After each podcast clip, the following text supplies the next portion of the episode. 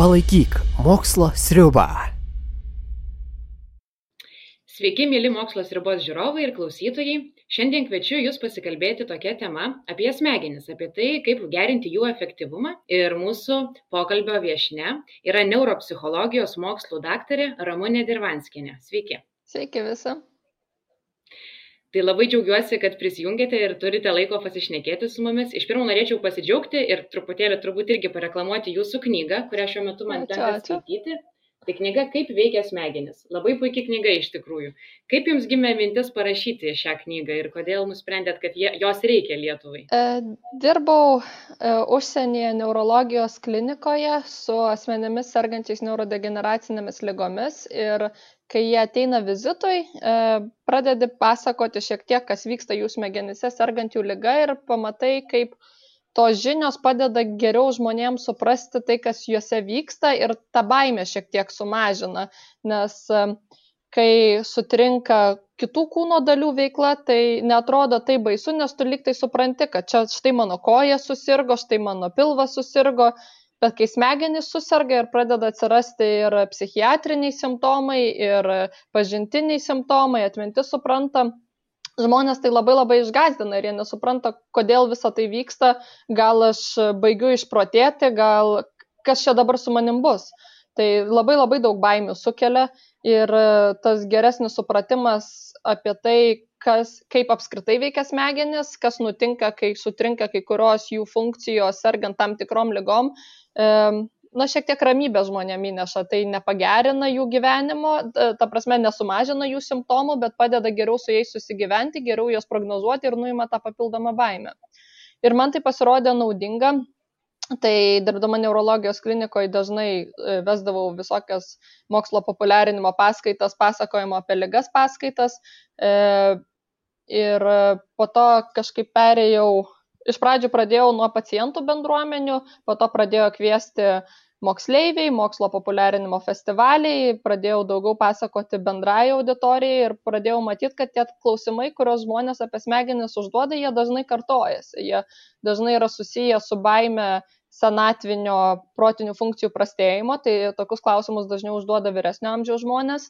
E, mamos labai dažnai užduoda apie vaikų smegenų vystimasi ir vaikų smegenų sutrikimus, e, darbingo amžiaus žmonės apie e, kaip padidinti savo smegenų efektyvumą, nuimti nuovargį, taip, taip pat skirtingų žmonių grupių skirtumai - vyrų, moterų, paauglių, suaugusių, taip toliau. E, tai tie klausimai jie kartojasi ir kažkaip per tas paskaitas, per tą bendravimą man tapo aišku, kas žmonės domina ir, ir tos atsakymus sudėjau į knygą. Taip, tikrai. Tai dabar ir mokslo sriuba dar ant viršaus irgi domisi šitam temam.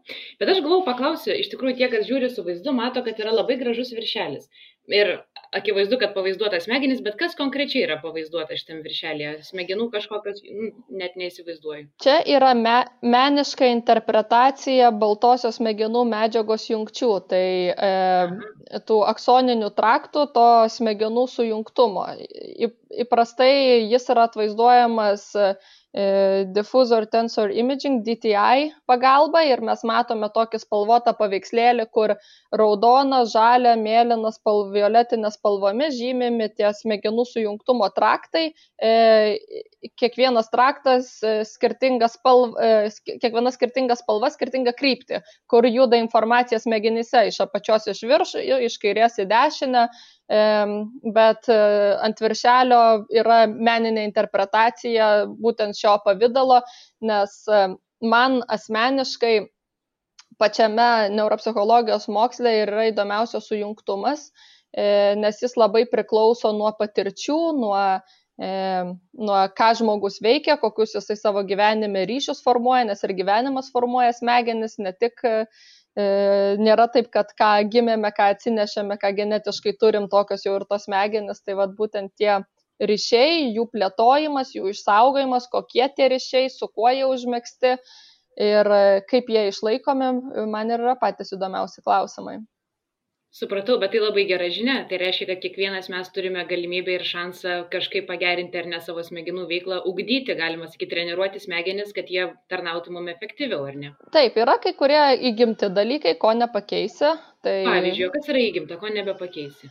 Na, yra tam, tikri, tam tikros genetin, genetiniai variantai, e, tarkime, vieni gebame greičiau reaguoti, vienų tiesiog įgimta reakcija greitesnė, kitų lėtesnė. Gali treniruoti kiek nori reakciją, e, yra limitas, kiek tu gali nueiti. Tai yra labai didelė dalimi įgimtas dalykas. E, vieni žmonės yra jautresni stimulam, kiti mažiau jautrus. Tai tiesiog ta informacija yra imlesni jai, greičiau ją pastebi, e, lengviau ją sugeria. E, bet yra ir labai daug, ką mes galime valingai keisti savyje. Tai rodoma, kad ir psichoterapija ir kognityvinė elgesio terapija ir meditacija, e, šios ir gyvensenos pokyčiai, tikrai, e, tikrai jais galima keisti smegenų veiklą. Tarp kitko, vad galvojau, pasinaudosiu progą, kadangi jau paminėjote ir paklausiu, nes meditacija paskutiniu metu, sakyčiau, yra gana toksai populiarėjantis, labai stipriai ir sparčiai dalykas, bet man iki galo nėra aišku, mm, kiek tai yra toksai labiau dvasinis kažkoks aspektas, kiek tai yra mokslu iš tikrųjų paremta ir įrodyta, kokia jūsų nuomonė apie meditaciją ir jos svarbą naudą smegenims. Pati meditacija, jinai pati iš savęs nėra kažkoks stebuklas. Tai yra instrumentas padedantis dirbti su savimi. Tai įvairios meditacijos technikos padeda pažinti savo kūną, padeda pastebėti, kas jame vyksta. Ar aš šiuo metu esu sudirgęs, ar, ar man skauda, ir geriau padeda suprasti, kas čia su manim vyksta. Kai tu jau žinai, kas su tavim vyksta, tai tada jau lengviau teisingai priimti sprendimą, tarkime, aš esu labai pavargęs ir neišsimiegojęs, todėl aš esu piktas, todėl e, mane dirgina mano sutoktinis. Ir e, tai yra nesutoktinio problema, tai ne mūsų santykių problema, tai yra mano nuovargio problema. Ir meditacijos, tos technikos padeda geriau save pažinti ir geriau save suprasti, geriau save valdyti ir taip išvengti kai kurių galbūt nereikalingų problemų gyvenime. E, kitas dalykas, e, tai čia e, padeda geriau nusiraminti, kai jau pastebi, kad tu esi sudirgimo būsenoje, tai įvairūs kvepavimo pratimai, įvairūs ritminiai pratimai, jie padeda save nuraminti. Žinome, kad stresas kenkia kūnui ir ir tos nusiraminimo technikos tikrai padeda išlaikyti geresnę sveikatą. E, vieniem tai padeda meditacija, kitiem tai padeda pokalbis su artimu žmogumi, trečiam pasivaikščiojimas, tai nėra pati meditacija kažkoks stebuklas, bet tai yra naudingas įrankis pasiekti tam nusiraminimui ir savęs pažinimui. O kas vyksta su tom jungtim smegenyse, pavyzdžiui, žmogui medituojant? Ar yra ištirta, ar tiesiog pastebima, kad žmogus nusiramina ar ne, pradeda jaus, kaip minėjot, viskas labai nu, naudinga, bet ar kažkas pastebima, kad vyksta, formuojasi kažkokios naujos jungtis, pavyzdžiui, medituojant, ar, nebūt, ar ne? Nuo pavieno vieno pameditavimo struktūrinių pokyčių nepastebėsime, e, bet matome, kad keičiasi smegenų aktyvumas, bangos, tai galime iš elektroencefalogramos metodo pamatyti, kokios, koks yra smegenų aktyvumas kuriuose vietose, žmogaus, žmogaus būseną tuo pastebėti, ar jis yra sudirgęs, ar jis nusiraminęs, kokio jis yra šiuo metu budrumo būsenoj. Ir galima tą būseną pakeisti tiesiog valingai išmokstant, kaip atsipalaiduoti, tai čia vienas ir tai yra pastebima, o kitas jau tie struktūriniai pokyčiai, jie atsiranda ilgesniu laikotarpiu, kai jeigu mes paimtumėm žmogų, kuris e, turi emocinių problemų, dažnai jaučia nerimą, dažnai jaučia stresą, e, ne, ne, ne, dažnai patiria problemų dėl ne, prasto gebėjimo atpažinti savo vidinės būsenas ir su jom tvarkytis. E, tai ilgalaikės, e, ilgalaikės intervencijos, nebūtinai vien meditacija, gali būti e, kognityvinė elgesio terapija, įvairo, įvairūs būdai geriau save suprasti ir geriau save valdyti, e, sukelia pokyčių e, vidinėse poževinėse struktūrose, tai salos regionas, e, priekinis juostinis vingis, tai tos smegenų zonos, kurios yra susijusios su savo vidinių būsenų apdorojimu. Tai na, tarkime, pa žmonės, e, kurie turi disociacija nuo savo kūno, tarkime, įvairių psichologinių traumų, prievartauti vaikai, kurie, na, su, ar potrauminį stresą karo metu patyrę žmonės, kartais pastebimos disociacijos nuo savo kūno kad žmogus e, pereina tokį baisų dalyką, kad jis disocijuojasi nuo savo kūno, e, taip siekdamas save apsaugoti. Tai tos technikos padeda geriau grįžti į savo kūną, geriau jį suprasti, geriau būti vienu su savo kūnu ir matome tam e, po ilgo laiko tam tikrai atsiranda ir aktyvacijos pokyčiai e, tose žieviniuose regionuose, kurie yra atsakingi už vidinių kūno būsenų apdorojimą, e, tiek struktūriniai šiek tiek pokyčiai atsiranda. E, taip pat jeigu stebėtume žmogaus kraujo sudėti, tai e, skirtingo, skirtingos veiklos yra susijusios su skirtingų neuronešiklių išsiskirimu, skirtingų hormonų išsiskirimu. Tai matome, kad atsipalaiduojantis žmogus sumažėja kraujyje streso hormono kortizolio, išsiskiria daugiau e, GABA daugiau serotonino ir, ir, ir kitų neurotransmiterių, kurie yra susiję su ramybė, su atpalaiduota, palaiminga būsena. Tai, tai tokie pokyčiai jie, jie pastebimi. Tai dažnai žmonės galima pas, išgirsti tokį posakį ir tikrai dažnai girdžiu ir tarp savo amžiaus ir kolegų ir visų žmonių, kad ai, žodžiu, pamiegosi, kai numirsi. Dabar mes čia jauni, gyvenam, dirbam ir nieko tokio, miego sąskaita gal galima ar daugiau kažką nuveikti, ar padirbti, ar laisvalaikį kažkokį įdomesnį turėti. Bet irgi yra žinoma mokslui, kad miegas yra labai svarbus žmogaus kūnui ir ypač smegenims. Ne? Tai gal galėtumėt plačiau papasakoti, kodėl mums svarbu miegoti ir galbūt kokiamis lygomis mes rizikuojame susirgti, jeigu nuolat pastoviai, sakykime, neišsimiegame pakankamai tai miegas gerai sveikatai yra būtinas. Ilgą laiką jisai buvo nuvertintas kaip jeigu miegosiu aš prarasiu laiko. Per tą laiką aš galiu tiek daug nuveikti. Tai tai yra neteisingas požiūris nes e, miego metu e, organizmas atsikuria. Tai atsikuria ne tik smegenys atsikuria ir likusios e, kūno dalys bet smegenim tai yra nepaprastai svarbu nes jos visų pirma miego metu valosi. Per dieną kai vyksta informacijos apsikeitimas tarp neuronų, e, atsiranda įvairių atliekų e, tarpeliuose, plyšeliuose tarp neuronų. Tai gali būti metabolizmo atliekos, įvairios netaisyklingos molekulės, įvairios šiukšlės kaupiasi tarp neuronų ir e, jos limpa į į baltyminės plokšteles, tai tokius lipnius žali, lipnes žalingų baltymų struktūras formuoja. Ir miego metu tie tarpai tarp e, e, neuronų šiek tiek padidėja ir tokiu kaip pulsavimo principu pradeda tarp jų skalauti e, smegenų skystis ir kaip, jeigu įsivaizduotumėm indaplovę, tai praplauna tuos tarpelius, surinkdamas tas šiukšlelės ir jas pašalina iš smegenų.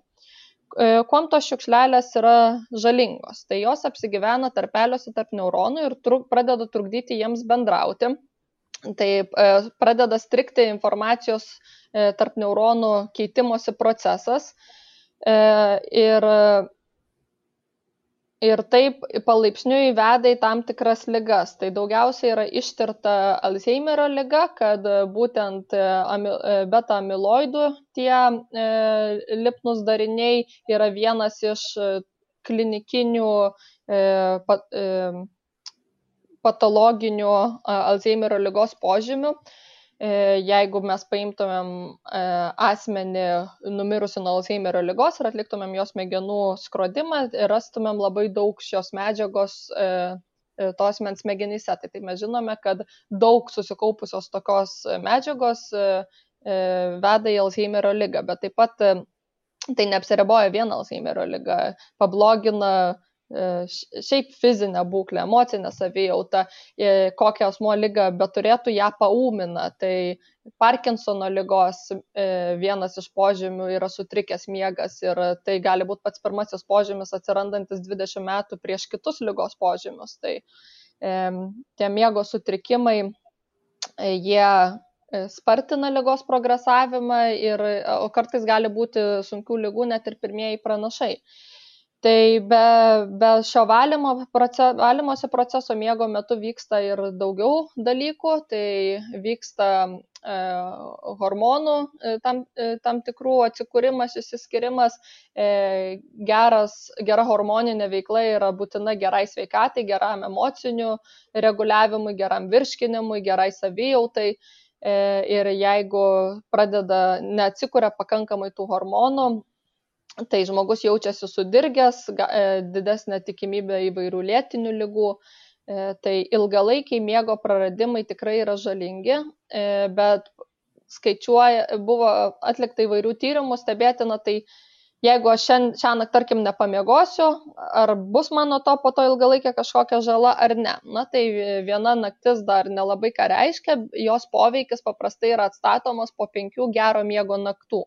Bet čia jeigu imame jauną tipinį tyrimų dalyvį, jauną sveiką žmogų. Su klinikinėmis populiacijomis tokių skaičių mes e, aiškių neturime. Tai, tai ten mažiau aišku, kas vyksta. Bet, na, vienareikšmiškai miegoti yra labai svarbu ir tai yra vienas svarbiausių dalykų, į ką mes galime investuoti, norėdami pagerinti savo smegenų efektyvumą skamba kvailai, bet e, tarkim prieš didelę dieną, prieš didelę konferenciją aš tengiuosi daugiau pamiegoti, ja, e, ne, ne daugiau prisiskaityti, ne daugiau prisiruošti, bet būtent geriau pamiegoti, nes informacija yra labai svarbi, bet taip pat svarbi ir jos sintezė, jos apdorojimas ir daug šitų dalykų vyksta būtent miego metu. E, žinome anegdotinius atvejus, kai nueini miegoti su problema, atsikeli su sprendimu, tai tai nėra anegdotai, iš ties e, e, miegas padeda e, rasti sprendimus ir, ir apdoroti,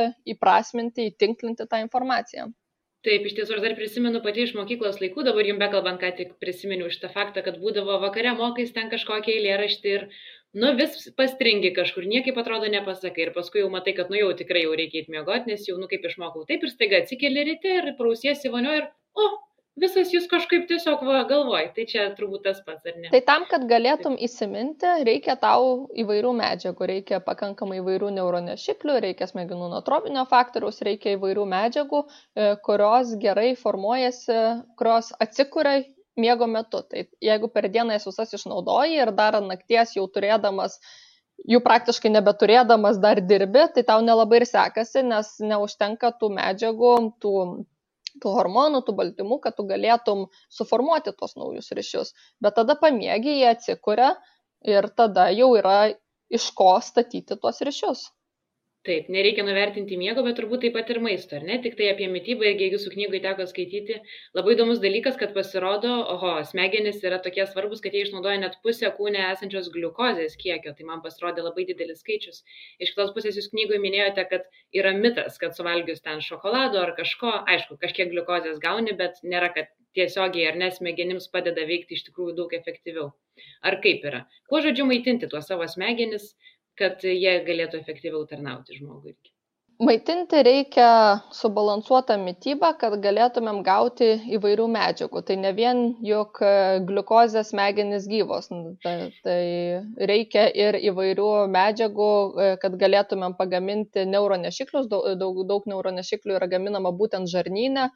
Ir tam, kad būtų pagaminami tie žarnyno, žarnyne tos medžiagos, kad E, gerai veiktų kraujotaka, kad būtų e, pakankamai kraujyje to, ko reikia, reikia e, nu, subalansuotą mytybą valgyti, kad tų medžiagų visų užtektų, nebūtų kažko per daug ar nebūtų kažko per mažai. Dabar Taip. su, e, su saldžiais produktais, tai tai, kad, e, na čia vienas tokių ne nesusipratimų kad taip smegenim reikia gliukozės bet tą gliukozę pagamina iš maistinių medžiagų pats organizmas. E, tos papildomos gliukozės vartojimas jis e, teigiamo poveikio neduos, nes e, saldžiuose produktuose, kuriuose yra labai daug gliukozės, ta gliukozė yra labai greitai skaidoma, jinai yra aukšto glikeminio indekso ir jinai sukelia tokius kaip metabolizmo šuolius, kad labai staigiai, e, staigiai toks pliūpsnis paduodamas ir tai nėra pats geriausias būdas gauti e, tos energijos. Geriausia, kai energija yra įsisavinama to lygiai ir tai yra gaunama iš žemesnio glikeminio indekso maistinių medžiagų, kad to lygiau yra ta skaidoma, to lygiau virškinama ir tų tokių staigių šuolių nebūna. Tie staigų šuoliai išprovokuoja insulino pliūpsnius ir matome žmonėse sergančiuose diabeto, kokią žalą tie insulino pliūpsniai daro, tai jie taip pat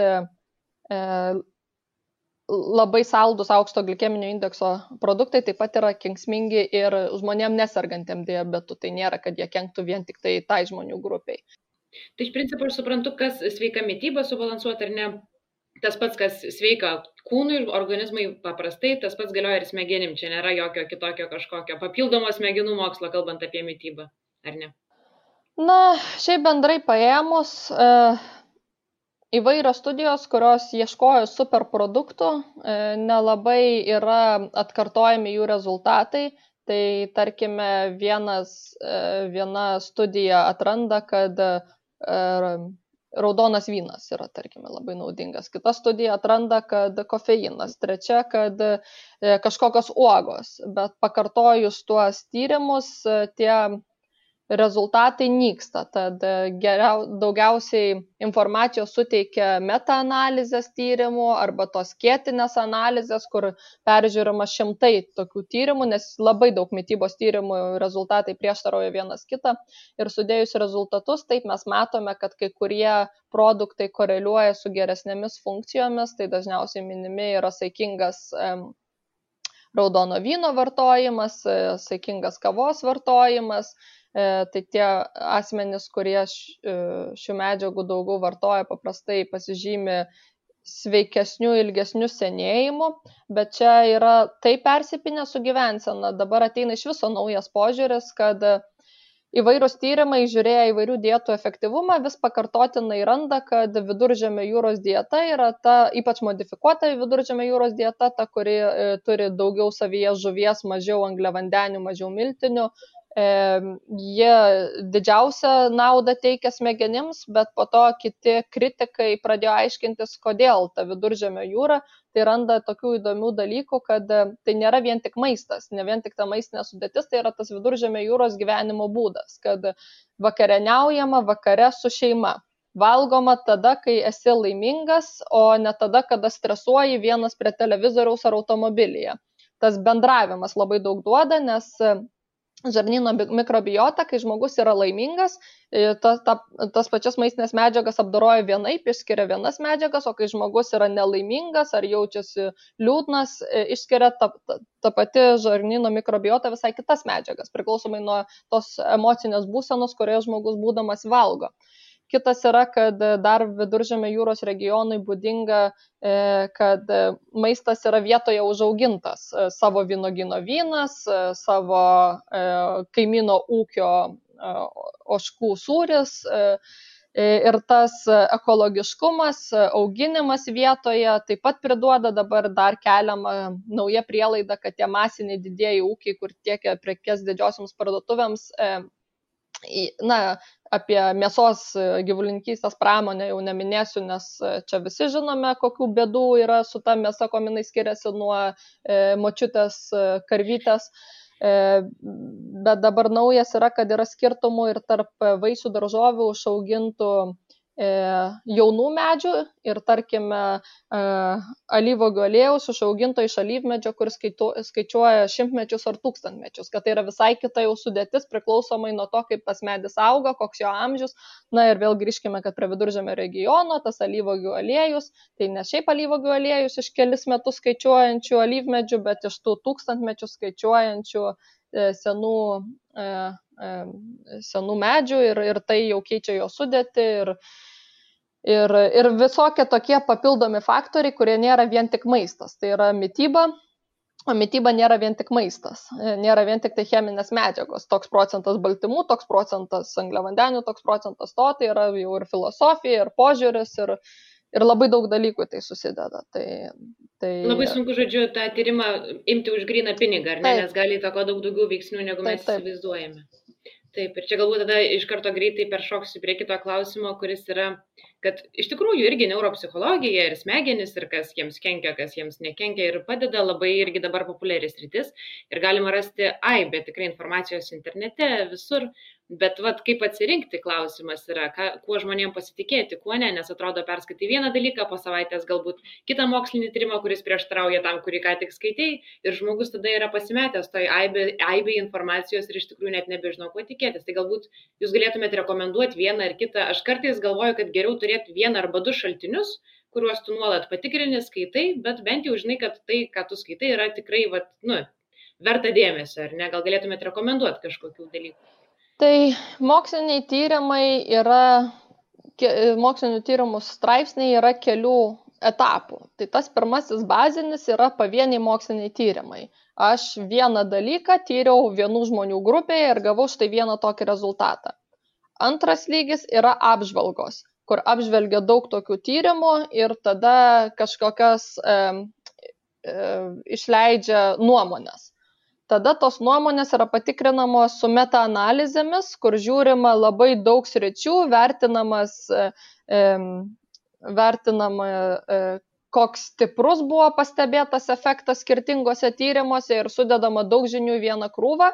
Na ir dabar atsiranda jau naujas, jau skėtinės meta, metaanalizės, kur apima ne tik tą vieną sritį, bet ir gretimas sritis. Tai jeigu mes kalbame apie mytybą, kas yra beproto plati tema, tai štai geriausia būtų skaityti tas skėtines analizes nes apima ir gyvūnų tyrimus ir žmonių tyrimus ir vaikų ir klinikinių ir vienus maisto produktus ir kitus. Tai tokios labai plačios. Tai jeigu žmogus yra na, ne mokslininkas arba mokslininkas, bet iš visai kitos ryties, tai labai gerai yra pradėti nuo tų skėtinių analizių, umbrella analizės arba uh, umbrella metaanalizės arba šiaip metaanalizių, nes ten yra viskas susisteminta jeigu žmogus yra mokslininkas tai tol kol informacija patenka į metaanalizę jinai po penkiais ar dešimčia metų pasensta jeigu žmogus visiškai laiko mokslininkas pulsą ant savo srities, tai toks jau žmogus skaito tuos pavienius tyrimus, ir, bet toks žmogus jau juos ir supranta. Jis supranta kontekstą, jis supranta metodiką, pakeisi metodiką, pakeisi rezultatą. Jeigu tyri labai daug jei turi labai daug kintamųjų ir labai didelę populiaciją, tai vien imdamas tą statistinio reikšmingumo 5 procentų lygį, tu jau kažką atrasi. Bet tu atrasi ne dėl to, kad tas ryšys realiai egzistuoja, bet dėl to, kad tu tiek daug pakartotinių palyginimų atlikai toje populiacijoje ir tokia didelė tavo imtis. Tai... Žodžiu, kas ieško randa, labai norėdamas atrasti, ar ne? Taip, labiau. taip. Taip. Supratau, bet atsakymas labai geras. Tai gal dar galėtumėt rekomenduoti kokį nors puslapį, nežinau, arba leidinį internete, kuris patikimas būtų. Nežinau. Na, yra, jeigu kalbame apie metaanalizės, yra Kochreino metaanalizių tinklalapis, ten e, tikrai labai patikimas, mokslininkų grupės dirba, kad sistemiškai peržiūrėtų įvairius klausimus ir juos rastų atsakymus. E, tai tikrai yra labai gera pradžia žmogui pradedančiam ieškoti informacijos ir neturinčiam daug patirties darbę su publikacijų duombazėmis, nes e, viename puslapyje taip sudėta. Tai būtų gera pradžia, bet šiaip jeigu nenorite jų tinklalapių naudotis, tai e, per Google Scholar įveskite savo norimą temą, e, žodžiu, žodžius metaanalizę arba bent jau review ir žiūrėkite, kiek, koks, kokiam žurnale publikuota. Jeigu yra e, publikuota žurnale su aukštų įtakos faktorium, tai galima spręsti, kad tai yra kiek geresnis žurnalas, bet labai svarbu atkreipti dėmesį, kad kiekvienoje skirtingoje mokslo srity tas įtakos faktorius reiškia skirtingus dalykus. Tarkime, medicinoje 20 e, yra super aukštas, labai puikus įtakos faktorius, o kai kuriuose socialinių ar humanitarinių mokslo srityse jau 4 ar 5 yra super aukštas. Tai, e, o 4-5 reikštų vidutinišką medicinoje. Tai labai priklauso nuo to, kokios mokslo srities e, tame žurnale yra publikuota. E, ir jeigu tas straipsnis yra cituotas labai daug, tai dar nebūtinai reiškia, kad jis yra geras, reikia pažiūrėti, kokiam kontekste jis cituotas, gal jį visi cituoja, nes ten nesąmonė pasakyta ir ir tiesiog e, pradeda savo argumentus panašiai kaip yra žmonių manančių taip, bet štai mūsų tyrimas rodo, kad jie neteisūs. Ir tada daug kas cituoja tą vieną, vieną straipsnį, kuris, kurio rezultatai labai prieštarauja daugumai kitų straipsnių. Tiesa, ir tokių mitų yra visai nemažai, taip manau, papliti ir gajų. Pavyzdžiui, vienas iš jų, e, kuris supratau ir iš tikrųjų aš nežinojau, aš visą laiką juo tikėjau, nes niekada nepatikrinau, kad yra aktyvus ir veikia, kad mes išnaudojame kaip žmonės tik 10 procentų savo smegenų, ar ne? Ir jūsų knygoje perskaičiau, kad tai yra visiška netiesa. Tai kaip atsirado šitas mitas ir kaip iš tikrųjų yra su tuo efektyvumu to procentiniu. Šis mitas atsirado, dabar bijau pameluoti, kieno autobiografijoje, ar Ken, man atrodo, Kenergy, e, kad tai buvo verslininkas, parašė savo autobiografiją ir kurioje kalbėjo apie tai, kaip jis tapo sėkmingu ir jis štai pavartojo tikria dabar jau tiek metų atgal žmogus seniai nebegyvas nepaklausime ką jis turėjo omeny. Gali būt kad jis turėjo omeny tai perkeltine prasme kad e, jeigu labai nori gali daugiau e, bet e, jo būtent jo veikale autobiografijoj buvo parašyta šitas dešimties procentų išnaudojimo mitas tai pasakė ne mokslininkas, ne medikas, o verslininkas. Tai paremta niekuom nes tai yra patrauklu atrodytų štai suvartosiu kažkokią piliulę ir tapsiu dešimt kartų protingesnis na tai yra labai labai patrauklu kaip žmonės tiki pasakomis taip yra linkę tikėti ir, ir šituo Kita pasaka, kurią aš pati irgi visai ilgai tikėjau ir, kaip supratau, irgi yra neteisybė, tai yra, kad yra kairysis ar ne ir dešinysis smegenų pusrutuliai. Ir aš ilgą laiką tikėjau, kad vienas iš jų yra labiau atsakingas už meninės veiklas, o kitas už loginės. Ir pavyzdžiui netgi buvau išskaičiusi tokį kažkur mitą ar man kažkas gal pasakė ir aš nepatikrinus patikėjau kad tarkim jeigu žmogus nori labiau lavinti kitą pusrutulį jam vertėtų atlikti tam tikrus veiksmus kita ranka negu jis įpratęs pavyzdžiui maišyti nežinau kavą su šaukštu arba valytis dantis su kaire jeigu tu dešiniarankis ir taip neva lavinti savo kitą pusrutulį. Bet kiek dabar žinau tai irgi yra truputėlį nesąmonė ar ne? Kaip kaip yra su tais pusrutuliais yra tiesos bet tą tiesą, kaip tu pateiksi, jinai gali tapti melu. Tai ne, nėra taip, kad vienas pusrutulis daro vieną dalyką, o kitas pusrutulis daro visiškai kitą dalyką. Taip nėra. Tiek kūrybingumas, tiek emocijų apdarojimas, tiek logika yra labai sudėtingos funkcijos, kuriuose dalyvauja abiejų pusrutulių centrai. Tačiau nuo kažkur dviejų metų, kai pradeda vaikui vystytis kalba, už kalbą atsakingi centrai įsikuria paprastai viename pusrutulyje. Tai daugumai žmonių tai būna kairysis pusrutulis ir dauguma dešiniarankių būtent turi kairiajame pusrutulyje.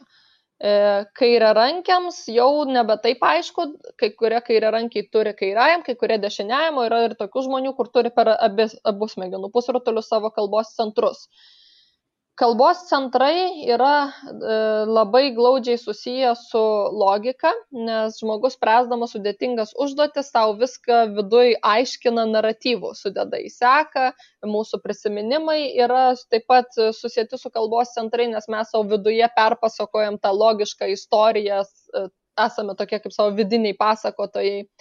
Tai dažniausiai už logiką, už mąstymą yra atsakinga kairiojo pusrutulio prieškaktinės kiltis, nes šalia yra kairiajam pusrutulyje kalbos centrai, e, bet ne visiems žmonėms. Ir jeigu yra tie centrai dešiniajam, tai čia jokia ne patologija, čia tiesiog kitaip žmogus vystėsi. Tai negal e, tada pavyzdžiui kairiajam pusrutulyje tikrai e, daugiau zonų užima e, kalbos apdorojimas todėl dešiniajame pusrutulyje daugiau zonų užima orientavimosi erdvėje ir pojūčių apdorojimo centrai tai čia yra pas vidutinį žmogų tai ne, ne, nėra taip, kad vienas pusrutulis daro vieną, kitas kitą, abu daro abu. Taip, tai yra tiesa, kad vidutiniam žmoguje kairiajam pusrutulyje daugiau zonų užima kalbinės ir logikos centrai, o dešiniajam pusrutulyje daugiau užima percepciniai ir vizuerdviniai centrai. Tačiau e, pasveiką žmogų gali būti abiejose, gali būti vienur daugiau, kitur mažiau, gali būti truputį susikeitę, gali būti visko. Ir labai priklauso nuo žmogaus taip pat Čia nėra vien įgimta, čia yra ir lavinama, jeigu žmogus nuo vaikystės yra lavinamas e, e, loginės užduotis spręsti, tai jo tie centrai bus didesni, kitas, kuris nuo vaikystės lavinamas meniniai veiklai, tai jo kiti centrai bus didesni, tai čia labai dar ir su patirtim yra susijęta, ką žmogus lavino, e, kas užima pas jį kam jis daugiau savo laiko naudoja, kam jis kokius daugiau įgūdžių įgyja, tai atitinkamai bus tie centrai ir didesni. Labai įdomu ir, pavyzdžiui, aš galvoju, kad ypač vaikams, nu, tėvai yra tie, kurie pasirenka dažniausiai, ar ne, kai, ką vaikai lavins. Ir dažnai būna, pavyzdžiui, toks klausimas, ar geriau vaiką leisti į kokią nors transporto mokyklą, kas irgi užims daug laiko už klasinio, ar geriau leisti, pavyzdžiui, muzikos arba meno mokyklą, ar ne. Tai ar lavinama, ar abu dalykai yra geri, ar, pavyzdžiui, vienu su sporto mokykla, tarkim, pasirenkam lavinti labiau vienas smegenų sritis, o su meno, tarkim, kitas, ar ne. Ir kaip pas tėvam apsispręsti arba Abu dalykai yra labai geri. E, vaikas visų pirma turi daug judėti. Tai jeigu vaikas negauna progos pajudėti kieme, namuose, tai tikrai sporto mokykloje jis gaustų progų pajudėti. Bet taip pat yra ir įgimti dalykai. Vieni žmonės, kaip minėjau, yra jautresni, jie gali geriau pajausti muziką, geriau pajausti įvairius subtilius nuansus, kurių kiti negali pajausti. Ir įprastai tokie žmonės uh, socialin jie yra labiau introvertai, jie socialinėse situacijose, jiem per daug yra stimulacijos ir arba agresyviuose sportuose jiem yra per daug, jiem tai kelia diskomfortą ir taip tu gali, na, vaikui suteiksi galbūt daugiau žalos nei naudos, jeigu jis toks yra jautruolis, o, o ta aplinka iš jo bandys išauginti kažkokį agresyvų lyderį ar Tai tokiam vaikui, kuris labai daug jaučia, subtilius tos niuansus, jam meninė veikla suteiks e, būdą save realizuoti ir suteiks to malonumo, nes e, jis galės pajausti tai, ko kiti nepajaučia ir taip atrasti tokį kaip ir savo pranašumą, atrasti tas savo galias, tą, tą savo gerasias sritis ir, ir, ir turėti kuom na, būti išskirtiniu. Tai, uh, Ir tuo pačiu lavint smegenis, ar ne? Žinoma, žinoma, tai nėra tokio kaip vieno idealaus burelio, bet e, taip e, e, visos įvairios veiklos suteikia naudą. Tai fizinis aktyvumas vienareikšmiškai yra naudingas visiems vaikams. Buvo labai, yra daroma daug įdomių tyrimų apie grojimą muzikos instrumentu, kokią naudą vaikams suteikia. Tai be galo įdomus rezultatai. Tai ne tik, kad geriau pradeda atpažinti muziką, tai mes suvokiame tai, ką mes žinome egzistuojant. Tai jeigu aš žinau, kad egzistuoja skirtingi muzikos stiliai, skirtingi grojimo stiliai, skirtingi labai labai daug informacijos, kas muzikoje gali egzistuoti, aš tai daugiau pastebiu ir aš daugiau reaguoju tą kūrinį. Tai tie žmonės, kurie turi muzikinį išsilavinimą, klausydamėsi muzikos, jie daug daugiau pastebi tame ir jaučia daug daugiau malonumo. E, tai čia viena. Antra yra, kad e, keičiasi laiko pojūtis, nes vis išmokstant e, sekti ritmą, žmogus ima geriau kontroliuoti laiką, suprasti laiką ir keičiasi laiko percepcija. Taip pat dar įdomių tyrimų buvo atlikta su vaikais, kurie mokosi groti skirtingais instrumentais. Kai kuriais instrumentais reikia abiejų rankų, kai kuriais reikia ir burnos, kai kuriais reikia E, dar daugiau, ten daugiau koordinacijos tarp akių, rankų ir na, daug, daug kas gali būti traukta ir pagal tai, kas į tą grojimą įtraukta, kokios kūno dalis, ar tik vienos kūno pusės, ar abiejų matomi skirtumai struktūriniai smegenyse. Tai pas tuos vaikus, kur kur tarkime muzikos instrumentas reikalauja tik dešinės rankos, tai geriau yra išvystytas kairysis smegenų pusrutulis, nes e, e, dešinės rankos įprastai, įprastai, kai kairiajame pusrutulyje didesnės yra tos žievinės apdorojimo zonos atsakingos už kiekvieną iš pirštų, už rankos motoriką, už rankos sensoriką E, tie vaikai, kurie mokosi groti instrumentais, kurie reikalauja abiejų rankų, tai tokiem vaikam yra didesnės daugiau jungčių tarp pusrutulių, nes reikia nuolat koordinuoti, e, tai geresnis yra sujungtumas tarp pusrutulių. Tai struktūriškai tikrai keičiasi smegenis e, burelių dėka.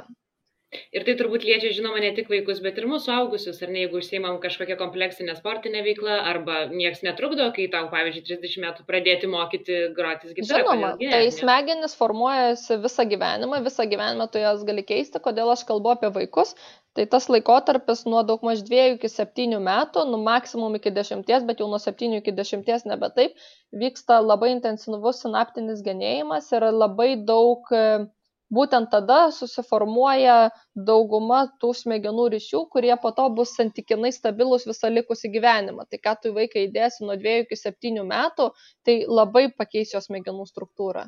E, vėliau gyvenime jau tokio amžiaus tarpsnio, kur taip ryškiai matytųsi efektas, jau, jau nebebus atrodo labai iki jauno amžiaus, iki nu, žmogus, juk vaikas tik septynių metų dažniausiai mokyklą pradeda eiti, taip. o viskas, kas svarbiausia smegenys įvyksta dar prieš mokyklinėme amžiuje. Taip, taip. Ir e, daug dalykų yra, ką bevardinsiu, tas yra labai labai svarbu prieš mokykliniam amžiuje, nes e, dažnai mes su sėkmingu žmogum siejame įgūdžius, siejame žinias, kažkokius vat, faktus, kad jisai moka, bet iš tiesų, kas sudaro sėkmingą žmogų, tai yra tas gebėjimas reguliuoti savo emocijas, gebėjimas motivuoti save, savęs supratimas, e, ar aš save suvokiu kaip e, kažkokį netikėlį, kuris nieko nesugeba, ar aš save suvokiu kaip e, kurėją, kuris gali keisti dalykus tai būtent susiformuoja prieš mokyklinėme amžiuje ir tai yra be galo svarbios savybės, kurios po to na, labiau, mano nuomonė, negu konkretus įgūdžiai nulems e, ateinantį žmogaus gyvenimą, ar jis jaučiasi saugus, ar jis jaučiasi protingas, ar jis jaučiasi galintis. Um, tai, tai yra tikrai labai svarbu. Taip. O kalbant apie sportą, tarkim, žmogus galvoja, štai pradėsiu sportuoti ir geriau gyvensiu ir taip toliau, bet aišku, sportas ir smegenims labai naudinga, bet kokia sporto šaka naudingesnė, ar ne? Pavyzdžiui, bėgti, tarkim, žaisti krepšinį ar žaisti tenisą. Žmogus, pavyzdžiui, negali pasirinkti, tai galbūt jam padėtų jūsų atsakymas, kas ir smegenim yra naudingiau, kas padeda tom to, to jungtim labiau formuotis ir dirbti efektyviau, kokia vat sporto šaka ar šakos. Tai smegenim yra naudingiausia aš pavardinsiu keletą aspektų, kurie yra naudingi smegenim ir po to pamatysit, kad daug sporto šakų tai turi. Tai pirma yra bendrai fizinis aktyvumas, apskritai judėti. Na, tai jau tos sporto šakos, kur turi pajudėti, jos jau yra geriau negu tos, kur tik tai sėdi arba tik tai stovi. E, tada yra naudinga, kai tie stimulai ir situacijos dažnai keičiasi. Kai tu turi greitai reaguoti, greitai sekti, tai kelia didesnius protinius iššūkius ir sukelia didesnį aktyvumą smegenyse. Tai e, tarkime įvairūs e, sportai, kur stim, na, ka, kamulio sportai, tu nuolat turi sekti, kur kamolys ir, ir paskui jį judėti ir tos situacijos vis keičiasi, tu jų negali iš anksto suprognozuoti, atrepetuoti ir, ir tada jas įvykdyti.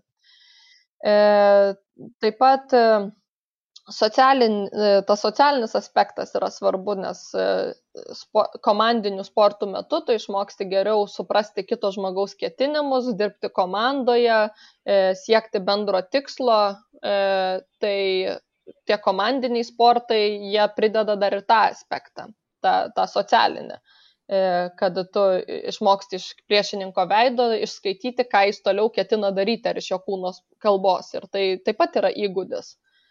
E, lyginant, buvo, tai čia teorinis modelis, e, buvo atlikta įvairių tyrimų žiūrint realius skirtumus tarp smegenų žmonių, kurie atlieka vieną veiklą, atlieka kitą veiklą tai kaip sakoma daugiausia ryšių užmesgusios e, buvo tos sporto šakos, kurios turėjo aerobinius elementus, tai žmogus juda, o sunkumo kilnojimas ir tos e, kitos sporto šalikos, kur, e, kurios yra labiau ištvermės, mažiau naudos suteikia neuroplastiškumui smegenų. Taip pat buvo jud, e, lygintos sporto šakos, kur turi judėti ir galvoti su sporto šakomis, kur tik judėti, tai tarkime bėgimas ir orientacinis sportas. Tai pamatyta, kad e, orientacinio sporto e, teikia daugiau naudos, tai tiek smegenų daugiau nuotropinio faktoriaus išsiskiria, tiek hipokampai didesni ir dabar nebeatsimenu, bet buvo daugiau naudų susietų su tuo bėgimu ir galvojimu ir orientavimusi, negu tik su bėgimu. Gerai, tai ačiū Jums labai už pokalbį tuomet. Iki kito karto, pašnekėsime daugiau.